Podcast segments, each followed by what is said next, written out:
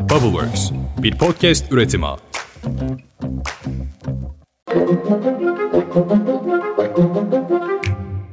Günaydın. Belki işe doğru yoldasınız, belki sabah yürüyüşünde ya da koşusunda kulağınızda yine bendeniz. Ben Özlem Gürses. Bugün 27 Ocak Cuma. Haftanın son sabahında dünya hali 5 dakikada Türkiye'nin ve dünyanın gündemiyle karşınızdayım yine. Hadi başlayalım. Altılı Masa 11. toplantısını gerçekleştirdi. İyi Parti Genel Merkezi'nde Genel Başkan Meral Akşener'in ev sahipliğinde bir araya gelen masa 9 saat süren bir toplantının ardından bir yazılı açıklama yaptı. Açıklamada Türkiye Büyük Millet Meclisi seçim yenileme kararı olmadığı sürece Sayın Erdoğan'ın 14 Mayıs'ta yapılacak seçimlerde aday olması mümkün değildir deniliyor. Yazılı açıklamada ayrıca Altılı Masa'nın ortak aday konusu da yer alıyor. Şöyle deniyor metinde, Cumhurbaşkanı adayını belirleme konusunda 6 siyasi partinin istişare, uzlaşı ve halkın tercihlerini yansıtacak şekilde çalıştığını buradan duyurmak isteriz. Biliyoruz ki bu Türkiye'nin kader seçimidir. Halkımız canını, malını, geleceğini, medeni, hür ve refah içinde bir Türkiye'de nefes alma ümidini bize emanet etmiştir. Halkımız müsterih olsun, 6 parti bu görevi layıkıyla tamamlamıştır tamamlayacaktır. Bir kez daha ilan ediyoruz ki Türkiye'nin 13. Cumhurbaşkanı parlamenter sisteme inanmış, temel hak ve özgürlüklerin yanında demokrasi aşıklarının adayı olacaktır. Masanın bir sonraki buluşması ise 30 Ocak pazartesi günü gerçekleşecek. Genel başkanların katılımıyla Ankara'da ortak politikalar metni kamuoyuna açıklanacak. Bir çeşit hükümet programı da diyebiliriz buna. Ortak adayın isminin ise 13 Şubat 2023 günü kamuoyuyla paylaşılacağı ifade ediliyor Ankara'da kulislerde.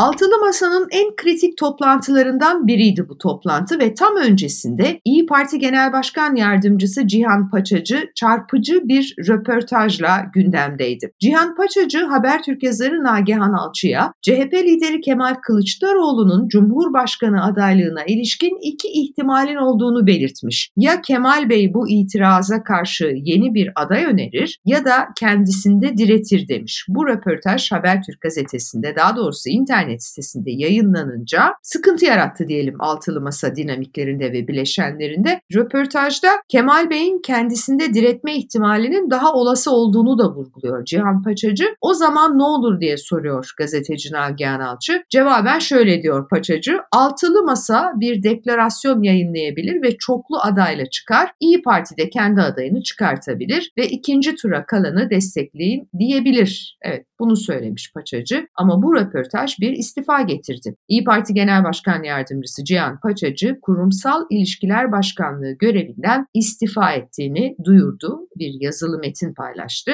Aziz milletimizin bilgisine ülkemizin ve milletimizin umudu olan Altılı Masa'nın Cumhurbaşkanı adaylık sürecine dair bir gazeteciye verdiğim demecin maksadı aşan yorumlara neden olduğunu görüyorum diyor ve istifasını açıklıyor. Cihan Paçacı'nın istifasını İyi Parti Genel Başkanı Meral Akşener'in bizzat istediği de Ankara'da konuşulanlar arasında. Akşener hatta Paçacı'nın istifa ettiği bilgisini toplantı sırasında altılı masadaki diğer liderlerle de paylaşmış.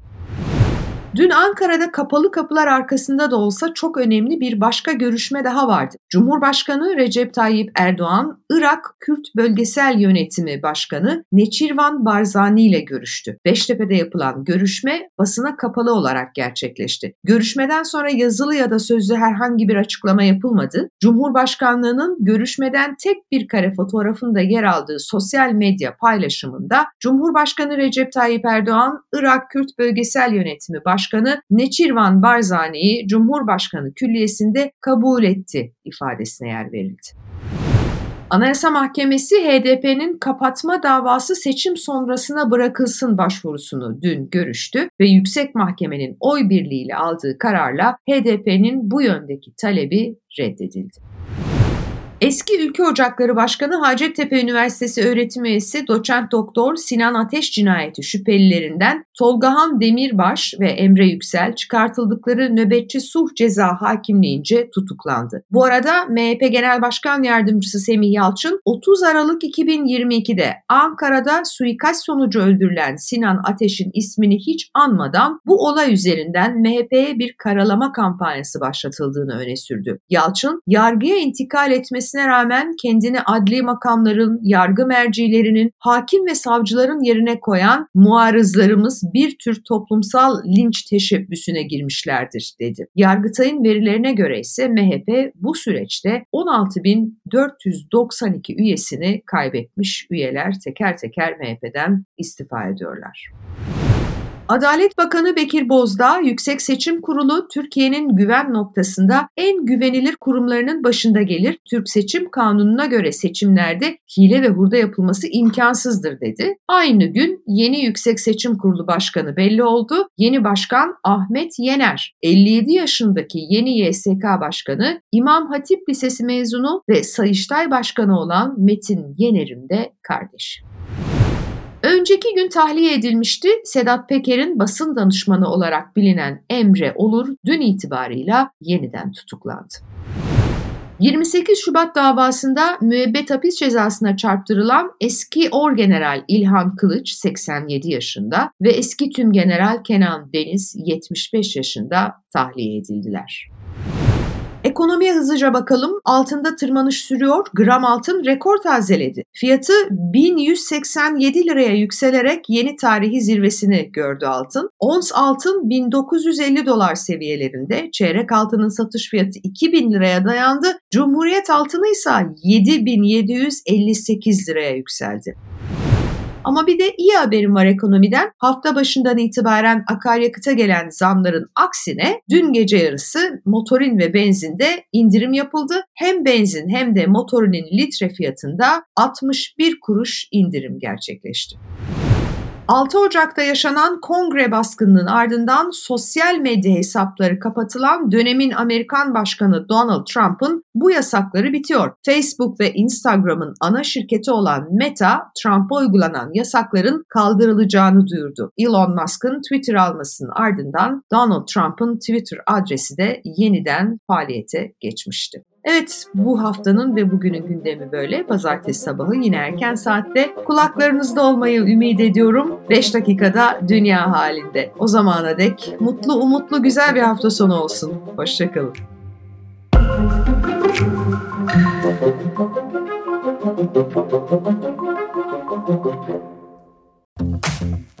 Bubbleworks bir podcast üretimi.